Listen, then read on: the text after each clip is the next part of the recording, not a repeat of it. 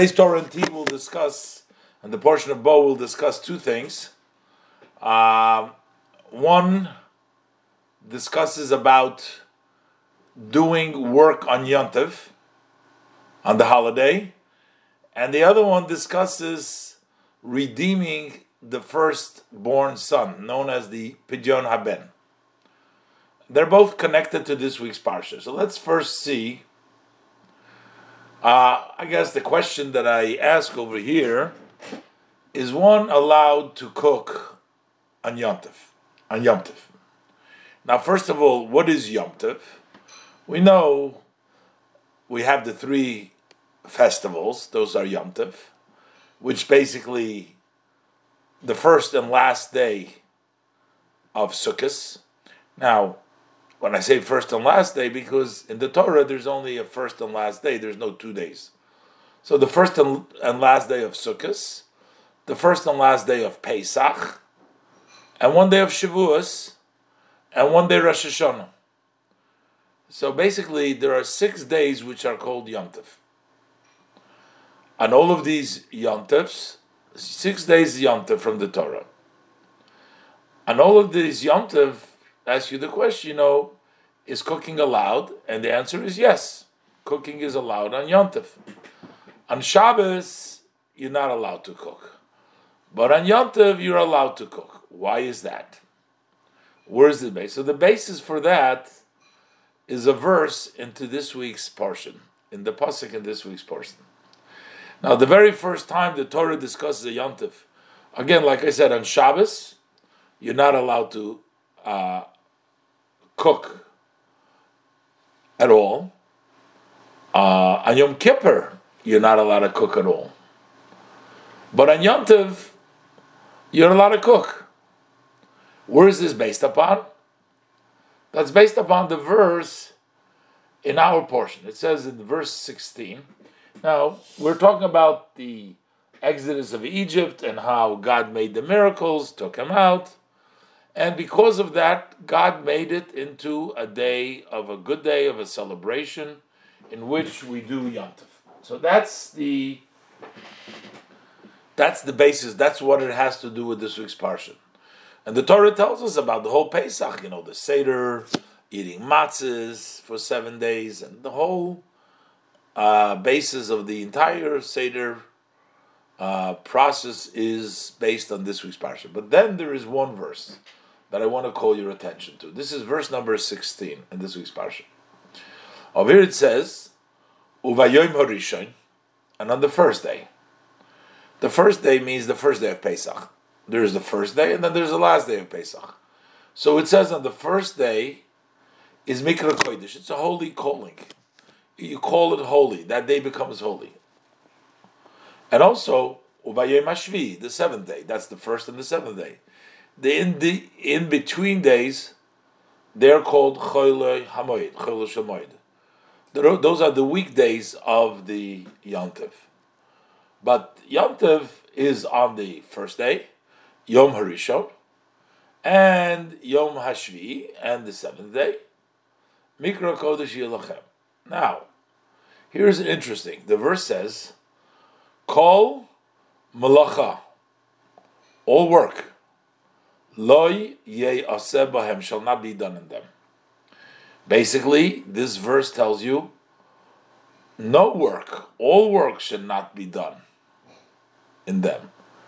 So basically, we know you can't do any work on Yontif. Yontif, the Torah says no work. And then there's a stipulation. Then the Torah says ach. Ach means, however, the Torah says Asher ye'ochel l'chol nefesh, that which is eaten for every soul, meaning that you need to consume. He levado ye'osel lochem. That alone can be done to you. Basically, if the work entails ochel nefesh, things that you need to uh, eat for your uh, self, for your uh, sustaining, for your food, that can be done on Yontif. Again, so this is the verse where it says, on the first and seventh day, we're talking here, of course, about Pesach. That's the uh, context of the parsha, and it says that on the first and seventh day of Pesach, it should be holy.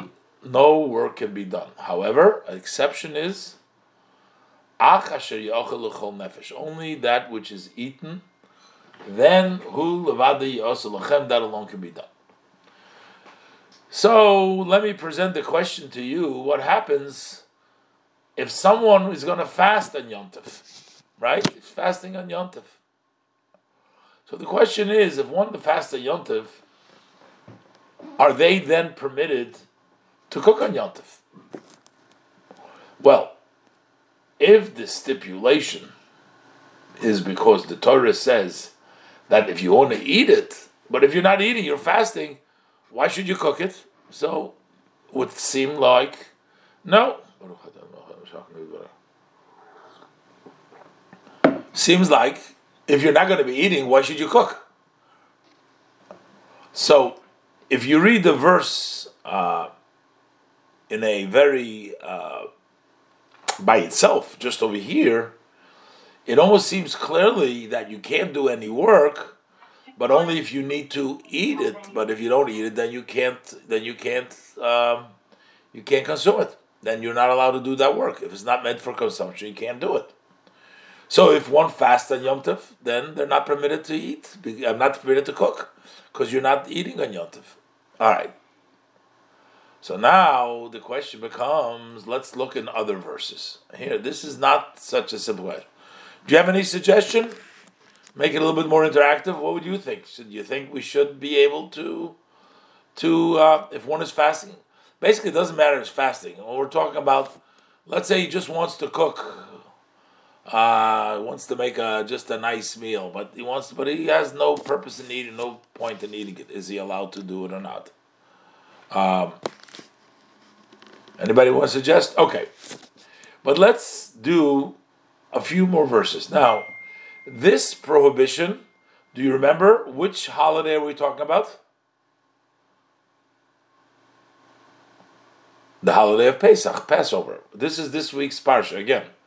In this week's portion of Bo, uh, the Torah tells us about the exodus of Egypt, and then the Torah tells us that we should celebrate this special momentous day by celebrating every year, every year making Pesach. And then the Torah tells you the laws of Pesach. So one of the laws is that you can't do any work. The first and the seventh day of Pesach, you can't do any work. But the exception is that you could do work which is for the purpose of eating, sort of so, such as cooking. So the question is now: so where's where is this pasuk discussing? This is talking about what? This is talking about Passover. This is talking about Pesach. But I told you before, there's other Yom Tovim. What are the other Chagim? Uh, what are the other Yom Tovs? What are the other Yom Tovs in the year? There's Sukkot. You have Sukkot, the first and the last day of Sukkot. What about the days in between? No, they're okay. They're Cholamoid. And what else? Then Sukkot. And what else? Rosh Hashanah. Rosh Hashanah. Excellent. So Rosh Hashanah, that's the one day, Torah. What else? A Shavuos. Shavuos. Shavuos has one day too. Now, guess what? In each one of these holidays that we just mentioned, which we mentioned Rosh Hashanah, we mentioned Sukkot, first and last day, and we mentioned what? Shavuos. Each one of these holidays, the Torah will repeat the prohibition against doing work but the Torah will not give you the exception and say, oh, if you're doing it for food, it's okay. Torah doesn't say it anywhere. Take a look. Ubachamisha also, this is in the next book. This is in the book of Vayikra, the third book of the Torah. Now we're still in the second book of the Torah, in the portion of Bo. This is in the Parshas Emor, in the book of Vayikra. So over there it says, Ubachamisha Osar Yoim Lachodesh Hazeh on the 15th day. Now, this is again, actually, that talks about repeats. Over there, the Torah lists all the holidays. By us, this holiday is just here because we're discussing about the Jews went out of Egypt, so we talk about, or the Hashem smit the firstborn, so we talk about it over here. But over there, the Torah lists all the holidays. Starts off with the festival on the 15 days of this month is Chagamatzus. What is Chagamat? What's the other name for Chagamatzus? Passover. Passover. Good. So the Torah says the Passover festival. What happens? Shivas Yom Matzis Techelu. That means that we have to eat matzah for seven days, right? Pesach, we have to eat matzah for seven days. Okay. Then the first verse continues, verse 7. It says, But on the first day is a holy calling. And then what does the Torah say? Call meleches avoida loy sasu. Don't do any work of labor. Avoda means labor. Malacha means work. Don't do any work of labor. That is means that doesn't say anything about doing work for uh, consumption. It just says don't do work of labor. And exactly the same thing is repeated on the seventh day in verse 8, on the seventh day of Pesach, says the same thing. Exactly. I'm just showing you. It says again, it says, don't do kol malaches on the seventh day. Don't do any work of labor. Doesn't say anything about allowance for doing work that is meant to feed you. Doesn't say anything. It just says, don't do any work of labor.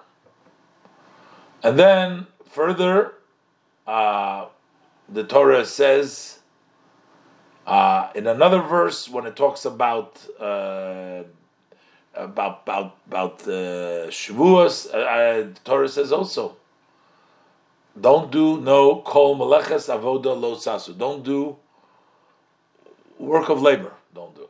And again, by Yom Kippur it says don't do any work.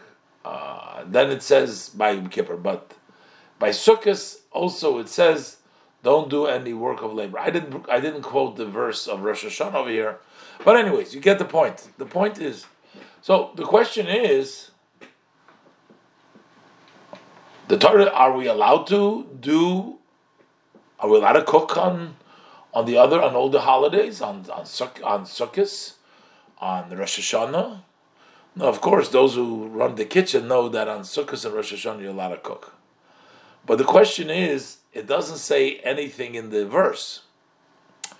So the Ramban, one of the uh, main commentators on the uh, Chumash, he says very simple. He says, take a look. Look at the difference in the word. Over here, the Torah says you cannot do any labor work. Melechet avodah always says, see melechet avodah right? It always says melechet avodah. You can't do labor work.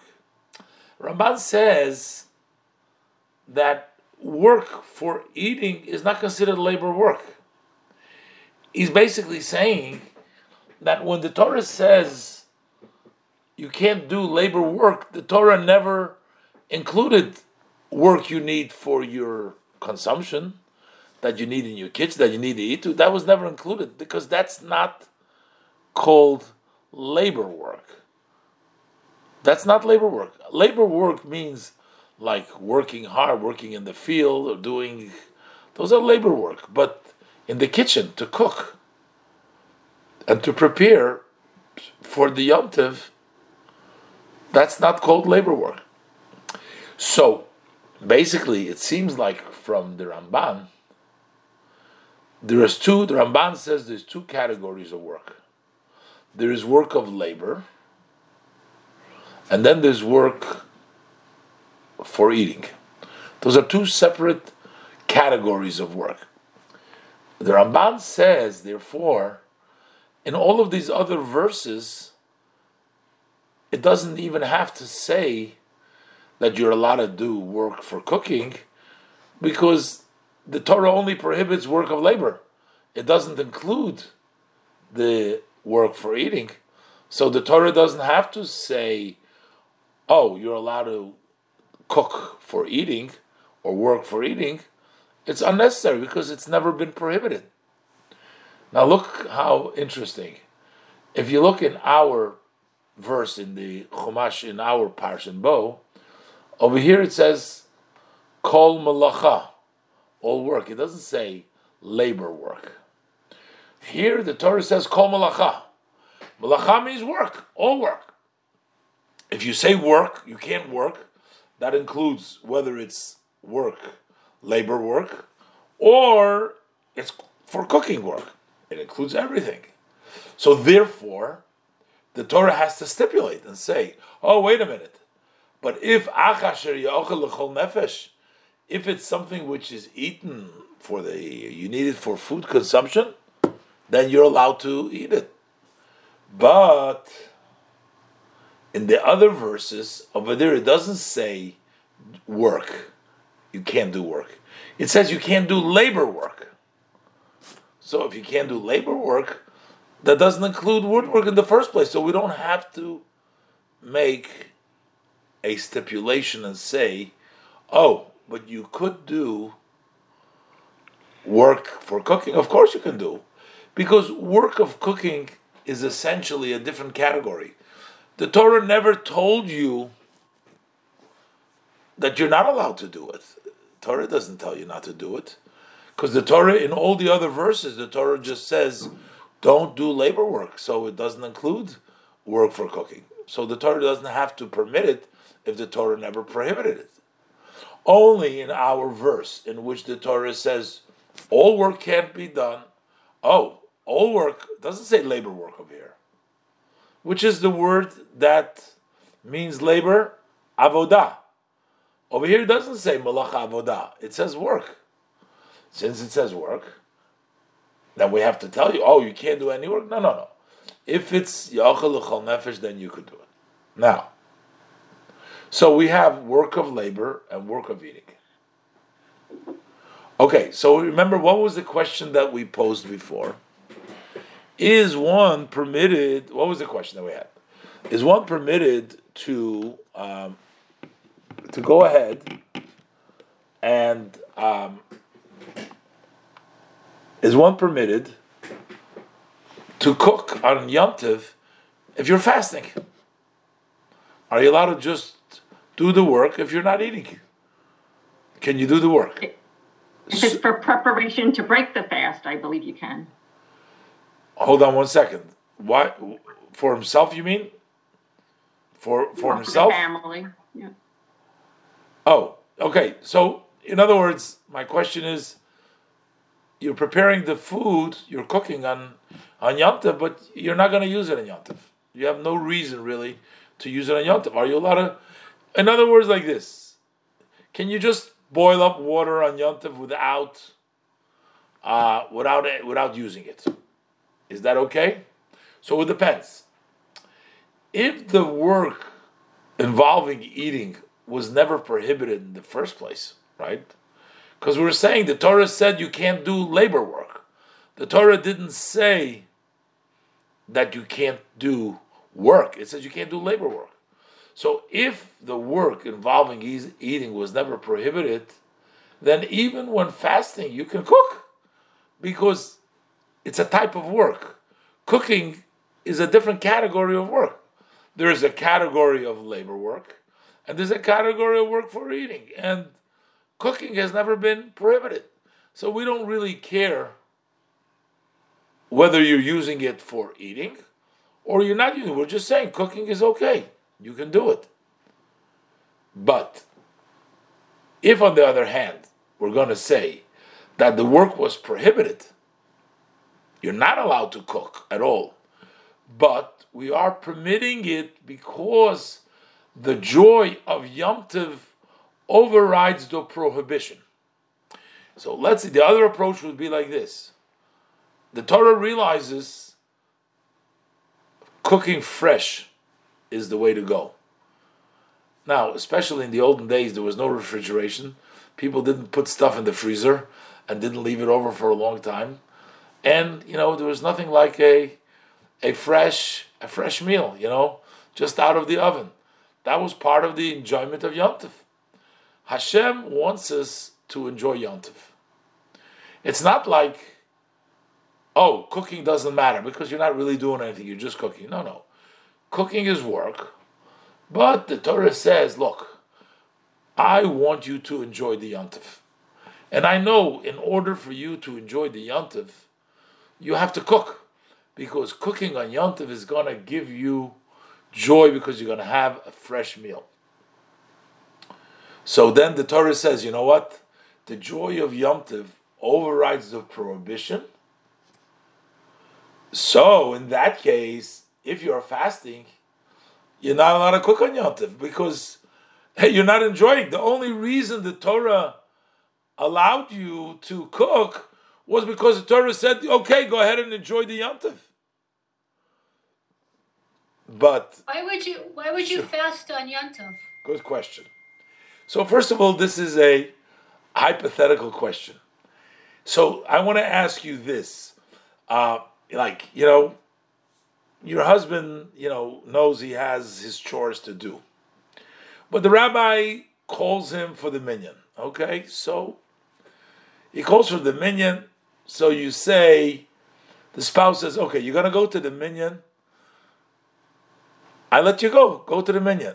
And then he says, okay, she, she gave me, she let me go. I can, she, she exempted me from my chores now.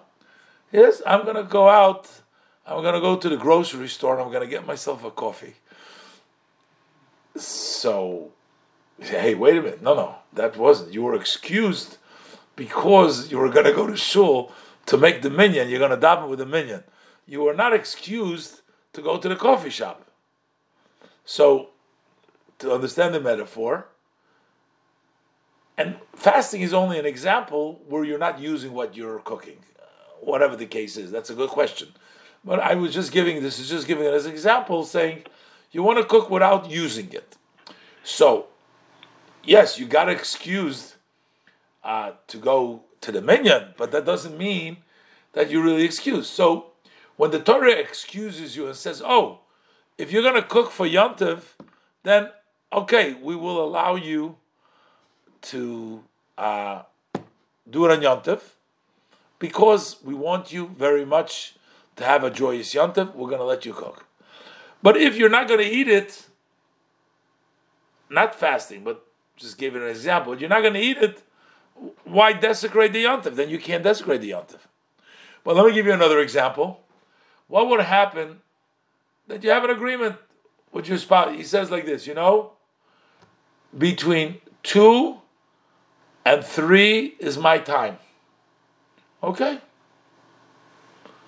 So then you're gonna say with to begin with, two or three, then you can do whatever you want. You want to go to shul, go to shul. If you want to go to the corner store, go to the corner store. Do what you want. But if the Torah said that cooking is not a work, it's not really work. So then go ahead and cook, even if you're not going to eat it. It's not that you're overriding the yontiv, it's to begin with not uh, applicable because the Torah said this is a separate category. Work of, for eating isn't included in the work for labor, so it's something totally, it's something totally different. So and since you're not going to eat, then why cook? Working is in vain. Okay, but if there is no prohibition against cooking, and let's say, uh, are you allowed to? Uh, if you're not going to eat it, yeah, okay, are you allowed to take out the food from the cabinet and put it down on the table, even if you're not going to eat it? Let's say on are you allowed to take the food out of the cabinet and put it down on the table. And you're not going to eat it. Am I allowed to do that on Yontif? No. Why not? Why shouldn't you be allowed to take food from the cabinet and put it on the table? That's certainly not a job. That's not a work. It's not work to take out, huh? It's only if you're going to eat it for that day that you can prepare for that meal or that holiday. No, well, no, I wanted to I want to I want to see the way it looks on the table, or I want to clean out my cabinets. No, there's there, there's no, and also this this whole idea of preparing is an extension. We're talking about for the the, the, the halacha itself. No, but the thing is, there are certain things that are not considered jobs at all. Even on Shabbos, are you allowed to on Shabbos take out things from the cabinet and put it there? Yes, that's not that's not one of the 39 malachas. Okay, we have 39 prohibitions on Shabbos. Taking things out of your cabinet and putting it on the table is not one of the 39 malachas, so it's okay. Now, cooking on Shabbos is prohibited. Now, what we want to know on Yontif, when the Torah said that you can cook for the meal, does it mean, oh, cooking for a meal is not part of the 39 work? Cooking for the meal is in such a category that work for eating, it's probably, it's not at all. It doesn't even, it doesn't count as a, uh, as work. And therefore, it's no different than taking things out of, as far as, it's a different category. That's the question. The Ramban, way we explained, he seems to say, so that when the Torah says, Kol malachas avoda, it says always labor work. Don't do labor work. What is the Torah telling you it? Don't do labor work. Okay, if you want to do cooking work, okay, go ahead and do it. It's not been prohibited ever because it's not considered labor work. That's considered anywhere. Or on the other level, it would be no. Cook, work is work, whether you're cooking or you're doing labor, it's all work. But the Torah says, no, no, I wouldn't allow you just to cook. But only if you're doing it because you want to enjoy the yontiv. It's so important for me to enjoy the yontiv. The minyan is so important that I'm going to let you do it. But I'm not just letting you off just to go. You have to use it for what's its intended purpose, for what the you were excused. The Torah excuse you cooking only if you're actually going to cook, but not if you're not going to cook. So, the way uh, the way the Rebbe explains, the Rebbe explains in the Sikha the words, the words of the Alter Rebbe. He explains like this. The Rebbe explains actually because our verse is the first verse. This is the first time in all of the verses I brought down before. The first time that we find about anything that is to do with Yom Tov. So, in the very first verse that the Torah talks about it, the Torah basically laid down the rules. Over here is the first time in our parsha. It's the first time the Torah over here laid down the rules, and the Torah tells tells you. The Torah tells you clearly, "Kol melocha lo bahem." What does this mean? All work. Actually, the Torah is very specifically coming to tell you, no, you cannot do any work, whether it's labor work, whether it's work of cooking work, it doesn't matter. There's no difference. That's why the Torah writes it in a way specifically saying the very first time, don't do any work. And then the Torah clearly states, however, I'll give you an exception. We'll override, we'll push away this prohibition if you're going to cook it for food, I'm going to let you do it. Not that I'm going to say there's no prohibition. I'm going to let you do it because Hashem says to me, it's so important that you enjoy the yontiv, that even something which I just said you shouldn't do, kol malacha, everything. But you know what? Go ahead and enjoy your yontiv. I'm going to let you do it. I am going to let you do it because that's the most important thing for me is that you should be able to have a good yontif. Now, later on, as we learned already the principle, so the Torah doesn't have to repeat the principle again and again. We already know. We already know. Over there, the Torah just, not that there, there's no two different categories. The only thing is there is an allowance. This is the way the Rebbe explains the Alter Rebbe. There is an allowance when you need to cook uh, gives us the guidelines that everything is prohibited and the work you need to do pushes away the prohibition. Once you're cooking, however, so now that we allow you, we allow you a little bit more than just cooking. You know, even though we're saying we pushed it away, but we say you are allowed to cook even more than you need. So let's say you can cook a full pot, right? If you're just cooking already. Or, you know, on Yontif we carry. Carry is not cooking. How come we carry on Yontif? So then, the way the rabbis explained it, once the Torah said that the joy of Yom Tov is what is so important, the Torah says things that bring you joy on Yom Tov, as long as there is some joy on Yom Tov, you can override. Now, that doesn't mean you can do everything on Yom Tov. Those things that you need to, like things that you can prepare before Yom Tov, so there's a lot of rules that you can't do on Yom Tov. But the basic principle over here is once the Torah says that because it's something that gives you pleasure, and the Torah says giving you pleasure is so strong that Yontiv is so important that I'm going to override the prohibition, then we already extend that override to include not only cooking, but carrying, as well as other things that will make your life easier for Yontif. That'll make it because the Torah wants you to enjoy the Yontif. It's a very, very powerful lesson over here as Rebbe learns from this. How important being besimcha, being with joy. The idea that the Torah will allow to override its own prohibition just because it's going to give you joy tells us how important joy is for HaKadosh Baruch Hu, how essential is, how Hashem wants us to be always happy.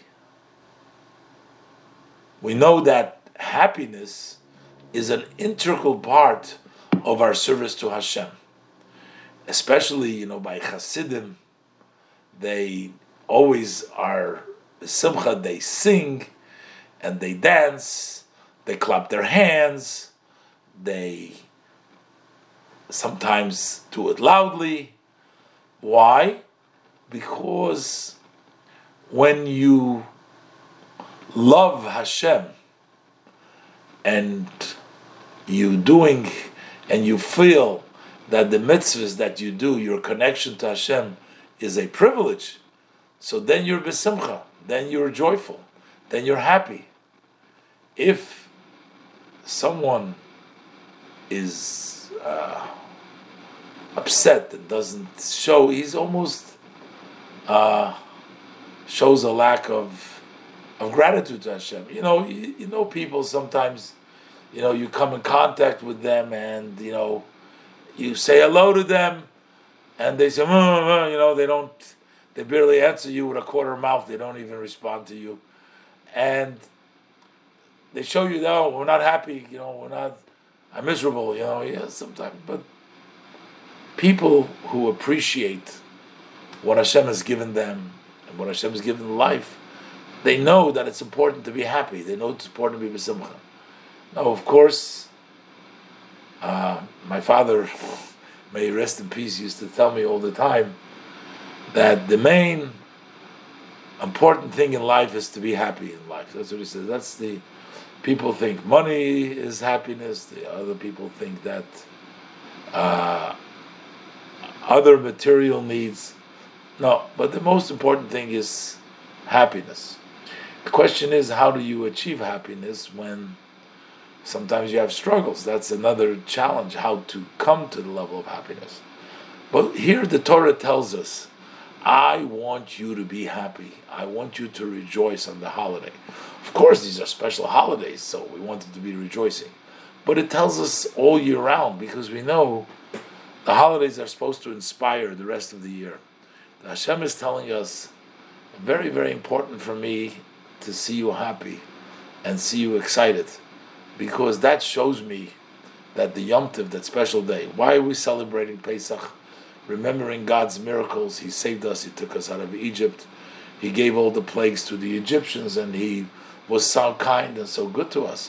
So if we're rejoicing in the Yom Tov, and the same thing is for other Yom Tov, whether it's Sukkot, we're celebrating the exodus of of, of uh, the, the, the Hashem set us in the Sukkot, etc. But the Simcha is important, and that's why Hashem says, you know, I made a prohibition against doing work on Yom Tov. But if that is going to bring you simcha, bring you joy, that's so important, I'm going to override it. Okay, so that's that's one point, and that's the idea of bringing in simcha to your life.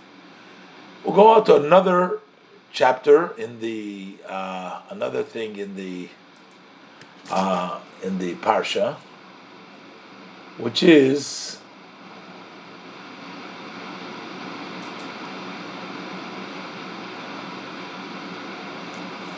uh, and this is also uh, this is in the in the value in volume eleven. This is the second sikha over there.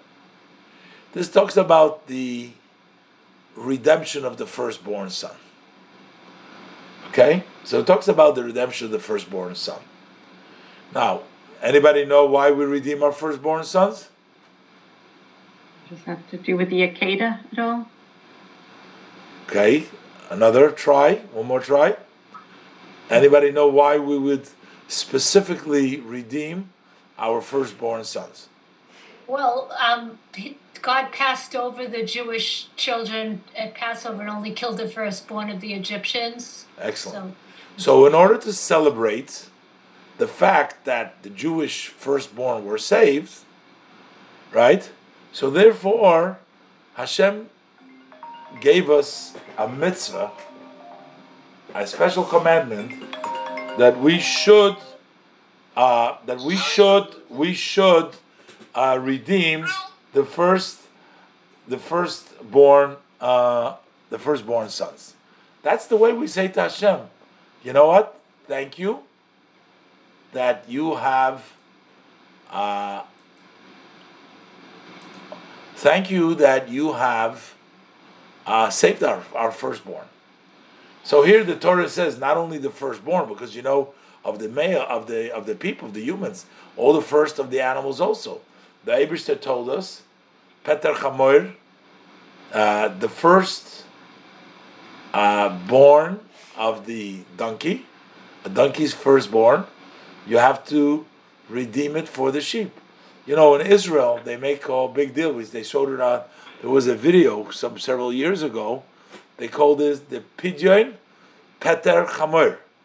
Chamor means what? A donkey. Peter chamor means the opening of the womb of the donkey.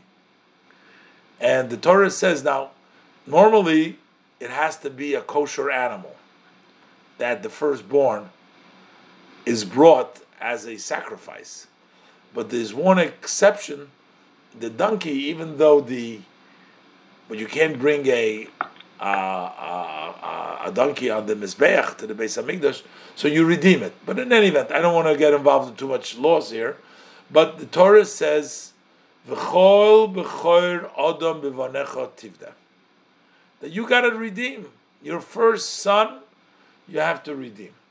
Now, has ever, anybody ever been at a pidyon haben? A pidyon haben. When do you do a pidyon haben? A pidyon haben is not as common as a bris. Why? First because of all, Levites don't have to redeem their children. That's one good answer. And what's another answer? It's only the first born. Only, only, the, the first born. It's only the first one. Every male boy is going to have a circumcision, right? Only the first one and if it's a Levite, and if it's a girl that was born first, a Cohen, a Levite, they don't do pigeon pen, right? So it's not as an often occurrence. So we don't find ourselves going to too many pidyon habens. Okay, but the Torah tells us after 30 days, over here it doesn't tell us 30 days, but the Torah just gives you the general instructions that the first born of your son you should redeem. So my question is, you know, a lot of people come from homes that the parents are not religious. And you know, a lot of times, even parents that are not religious, they'll make sure the kids get a bris. They try it. That much they do. Okay? So they make a brit milah, they do. They want them to be part of the circumcision in the covenant with Avram Avinu to do a brit. But most of the parents, if they're not religious, don't even know about a pidyon haben. They never heard about a pidyon haben. So they don't even know what a pidyon haben is. So what happens when they don't know what, about a pidyon haben? For sure, they don't do it because they don't know they don't know about it. So how are they going to do it? Now you know the trend that there's a lot of families who are may not raise their children uh, religious, but then the children go ahead and find Hashem and find their religion on their own. So now, this boy who became religious, or we call it in Yiddish, he became frum, yeah, he became religious, became frum. So now he says, Papa, he says, I'm an only son, right? So I'm the firstborn. Did you ever do a pidyon haben for me? He says, What? What's a pidyon haben? So, Fazeh didn't do it. So, what are we going to do? What is this boy going to do now? He's an adult now. He turned 45 years old. And he found out that his father, when he was 30 days old, never did a pidyon haben. And 45 years later, he comes to the rabbi and says, Rabbi, I never had a pigeon pidyon haben. Does the Kohen own me now? I mean, what am I going to do? Because the pidyon haben technically means that the Kohen, you have to redeem your son from the Kohen. You give the Kohen five shekels, and he gives you the son back. But in this case, my father didn't redeem me, so I still belong to the Kohen. So let me find the Kohen and let me roll up my sleeves and let me go start working in the house over there, cleaning the house of the Kohen because I belong to the Kohen. What happens? No, no, no, you don't belong to the Kohen, but you do. The law is that you still have to redeem yourself. So what happens if the father does not redeem you and you find out? So what do you do? You need to redeem yourself when you become an adult. How do you redeem yourself? Can somebody tell me? Go to a beis din or something? You go to a Kohen and you give him five shekel. Just like the father would do when you're a baby. Give five shekel to the Kohen. I mean, and you say a little prayer over there, you make a bracha, but you know, you do the pidyon haben. I mean, there's a uh, there's a process there. Shechiyanu, not yes. I mean, there's, but doing a mitzvah, pidyon haben. If the father didn't do it, you do it yourself.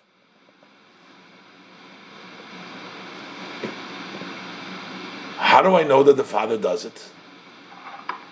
How the son should do it? Maybe the Torah says to the father, here, look what it says in the pasuk. V'chol, b'choir, Adam. What does b'chor Adam mean? The firstborn in the humans. Bivanecha in your sons. Tifde, you shall redeem. Who's you shall redeem? Who's redeeming it? The father. Father. So, is there's nothing about a son. What if you didn't do it? You didn't do it. What happens if the father didn't eat matzah on Pesach? Is he going to eat matzah on Purim?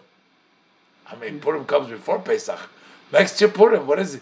What is he going to do if he didn't eat matzah on Pesach? You're going to eat on Pesach Sheni. I mean, a korban you can bring Pesach Sheni. Okay, you didn't do it. You didn't do it. Where do you see in this verse that the Torah just says, "You shall redeem"? Where do you see in this verse that if the father didn't do it, the son should do it? Where does it say? Oh, now you see every word in the letter in the Torah is exact. Here it says, V'choil b'choir adam. Every, what does it mean? All. What is all? Not only the father, this all, our sages interpreted, in the Jerusalem Talmud interpreted, that means you have to interpret all redeem. Whether it's your father redeems you, the word all is including, is coming to include that also if your father didn't do it, you do it yourself. Okay. So you do it yourself. So you do it yourself, and you go to the coin and do it yourself.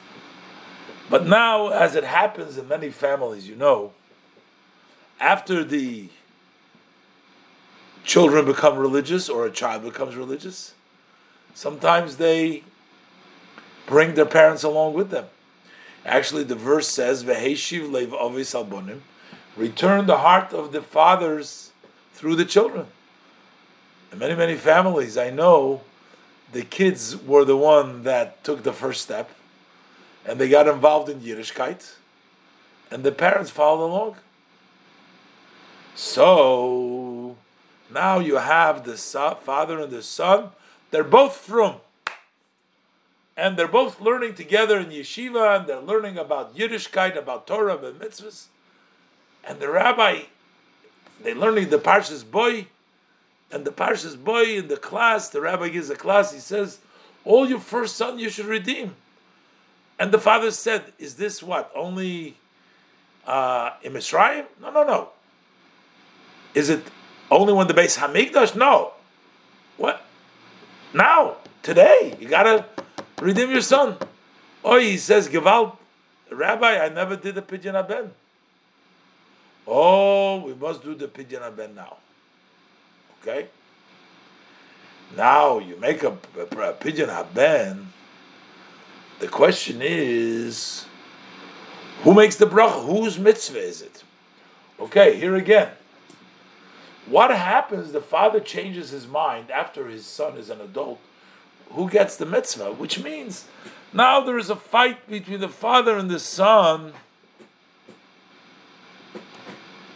Who gets the mitzvah? You know, they say that there was in, once in a city, there was this famous miser who everybody despised because he was like a miser. He never gave a penny for tzedakah. He never helped anybody, or so people thought. And when he passed away, the rabbi of the shul uh, said, uh, I'm closing up my class. We're all going to his funeral. And everybody was surprised. He was the miser.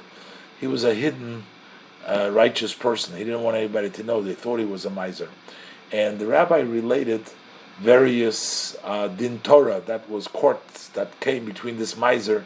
And in all the cases, without going into the story, this miser, you know, they were fighting not over most cases would be everybody says it belongs to me, it belongs to me, but each one's saying, no, it doesn't belong to me, give it to the other person. Here, mostly we're used to people fighting over money and things, everybody's trying to get a hold, but here, they're fighting whose mitzvah is it? Which means whose mitzvah is it? Who of these people is the father entitled to make the bracha? Or is the son entitled to make it? They come to the rabbi, they're saying, Rabbi, supposed to be a smart man. Now we have a boychik over here. This boychik is 45 now, and he hasn't had a pidyon a ben, and he doesn't want to move into the Kohen's house now. He has a family of 12 kids on his own, and he doesn't want to move into the Kohen's house. So what do we do? We have to redeem him. Oh, the father said, okay, let's take the five shekels and we'll redeem him. Says the son, wait a minute. At this point, you had a chance. When I was 30 day old, it was your turn to redeem me. You didn't do it. Now it's my turn. No, don't do it. Who has the right? So the question really is whose mitzvah is it in the first place? The father. If we should say it's the father's mitzvah, right? Father's mitzvah. So then, if it's the father's mitzvah, I mean, we're going to run out of time, so I want to try to make it. If it is the father's mitzvah, so then just the fact, the Torah says, okay, the son, if it wasn't done, he should do it, the son. But why should the father lose his mitzvah? If to begin with, it's the father's mitzvah to redeem his son. So that mitzvah technically should go on for as long as he has his son. He has to do the mitzvah. If he didn't do the mitzvah at that time, as long as he has the son, he has to do the mitzvah. If I owe someone money, as long as I didn't pay back the money, I owe him the money. You know, if I owe Hashem a mitzvah of redeeming my son, it's my mitzvah to redeem my son. So therefore, as long as I have a son, it's my mitzvah. I'm entitled to that mitzvah to go ahead and redeem my son. Now, if I didn't do it, then the Torah said, okay, in that case, let him do it himself. But if it's so, in that case, it would be the father's mitzvah. But if we shall say, no, the mitzvah is for the son to redeem himself. But since it has to be done at 30 days old, he can't do it. So the Torah said to the father, step in until the boy becomes an adult that he can do himself. Yes, until the boy is an adult, we didn't give you the mitzvah. The mitzvah is the, the, the mitzvah is the son's mitzvah. He has to redeem himself. But if you're doing the mitzvah in the right time, you become the son's agent. At the age of 30 days, you're the agent of the son. I want the firstborn to be redeemed. And the Rebbe bases these two possibilities. And the Rebbe cites with the Bavli against the Yerushalmi. I'm not going to have time to go through that, but the Rebbe basically says in our Talmud, uh, the way we said, it's really the father's mitzvah because that's the way it says in the pasuk. I showed you in the very first pasuk where it talks about, it says a father has to redeem his son. It doesn't say anything according to the Babylonian Talmud. It doesn't say anything over here about redeeming yourself. Only later on in the portion of Korach, there's another verse where the Torah says, if the father didn't redeem it, then redeem yourself. But the mitzvah never leaves the father. What does the Rebbe bring for that a lesson? Listen, we are Hashem's children too. You know, if God tells us to do a mitzvah, that He has to redeem His firstborn son, then God does it too. As God told Moshe Rabbeinu, He says, "Go tell Paro, take my oldest son, B'ni B'chayri Yisrael, and let him go. My oldest son. Israel is called the oldest son of Hashem." So if Hashem tells us, and the Rebbe goes along, it's not the children's obligation to redeem himself, but it's your obligation. It's Hashem's. It's the father's obligation.